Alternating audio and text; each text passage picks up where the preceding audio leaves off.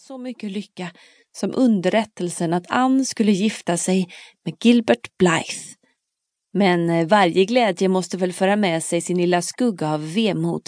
Under de tre år Ann varit lärarinna i Summerside hade hon alltid varit hemma under ferierna och ofta gjort påhälsningar över lördagen och söndagen. Men hädanefter fick man nog inte hoppas på mer än ett besök två gånger om året. Du ska inte bry dig om vad fru Andrews säger, sa Diana med det lugna tillförsikt ett fyraårigt äktenskap skänker. Man kan ju förstås ha det lite motigt ibland, också som gift. Du får inte vänta att allting går som om det vore smort. Men jag kan försäkra dig, Ann, att får man bara den rätte så ligger det en stor lycka i att vara gift. Ann måste dra på munnen. Det var för roligt med denna min av djupgående erfarenhet som Diana gärna tog på sig. Men kanske också jag sätter den på mig när jag varit gift i fyra år, tänkte hon. Fast eh, har man någon känsla för humor så låter man nog bli. Är det avgjort ännu var ni kommer att slå er ner?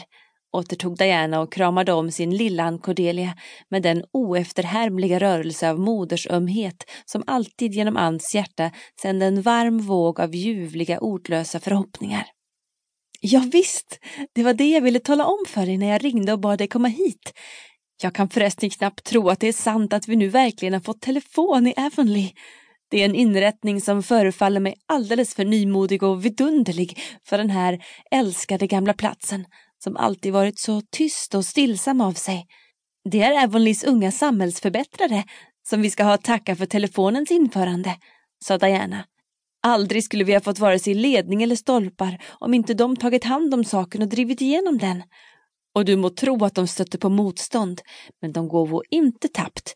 Du gjorde en härlig sak för Avonlea när du stiftade den föreningen, Ann. Så roligt vi hade på alla våra sammankomster. Kan du någonsin förgäta det ilsket blåa tingshuset? Och Judson Parkers tilltänkta rysliga annons om piller och plåster på landsvägsstaketet utmed hans tomt. Jag vet just inte om jag är samhällsförbättrarna så rysligt tacksam för deras införande av telefonen, sa Ann. Visst är det bekvämt, mycket mera praktiskt än vårt gamla sätt att signalera till varandra med tänt ljus och på olika sätt upphissad rullgardin. Ja, för all del. Och som fru Lynde säger, varför ska Avonlea alltid vara på efterkälken?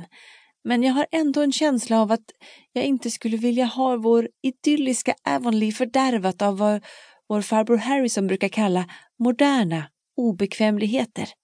Jag skulle vilja bibehålla det för alla tider som det var förr i världen. Men det är ju dumt och sentimentalt och omöjligt. Jag bara tycker det är så förargligt att så fort man ringer på till en god vän sitter det ett dussin människor längs linjen och lyssnar. Ja, är det inte rysligt, suckade Diana. Det är verkligen så retsamt att höra hur lurarna lyftas av så fort man ringer upp någon. Jag har just hört att fru Andrews nödvändigt ville att deras telefon skulle sättas upp i köket så hon kunde lyssna så fort hon märkte att någon människa talade på linjen och ändå ha ett öga på middagsmaten. Är det inte nedrigt? Och idag när du ringde upp till mig så hörde jag tydligt Pies gökklocka slå. Så naturligtvis lyssnade Gertie. Åh, oh, var det därför du sa jag tror att ni har fått en ny klocka på Grönkulla? jag kunde omöjligt begripa vad du menade, men just som du sa de orden så hörde jag ett starkt skrammel och det var nog familjen Pajs lur som hängdes upp. och det med fart. Men nu ska vi tala om trevligare saker. Jo, kära du, du må tro att nu är det fullt bestämt vart mitt nya hem kommer att bli. Nej men Ann, vad säger du? Det måtte väl bli här i närheten? Ack nej, det gör mig allt ett stort streck i räkningen.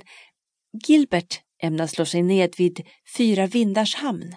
Det är ett bra stycke väg härifrån, säkert hundra kilometer. Hundra! Lika gärna kunde det vara sexhundra, sa Diana med klagande röst. Nu för tiden kan jag ju aldrig komma längre hemifrån än Charlottetown och knappt det. Till Fyra Vindar måste du komma. Det är den vackraste hamnen på hela ön. Inne i bukten ligger en liten by som heter Glen St. Mary och där har Dr. David Blythe praktiserat som läkare i 50 år. Han är, som du vet, Gilberts fars farbror. Han ämnar nu dra sig tillbaka och Gilbert får överta hans praktik. Men Dr. Blythe ämnar i alla fall bo kvar. Så att vi får försöka...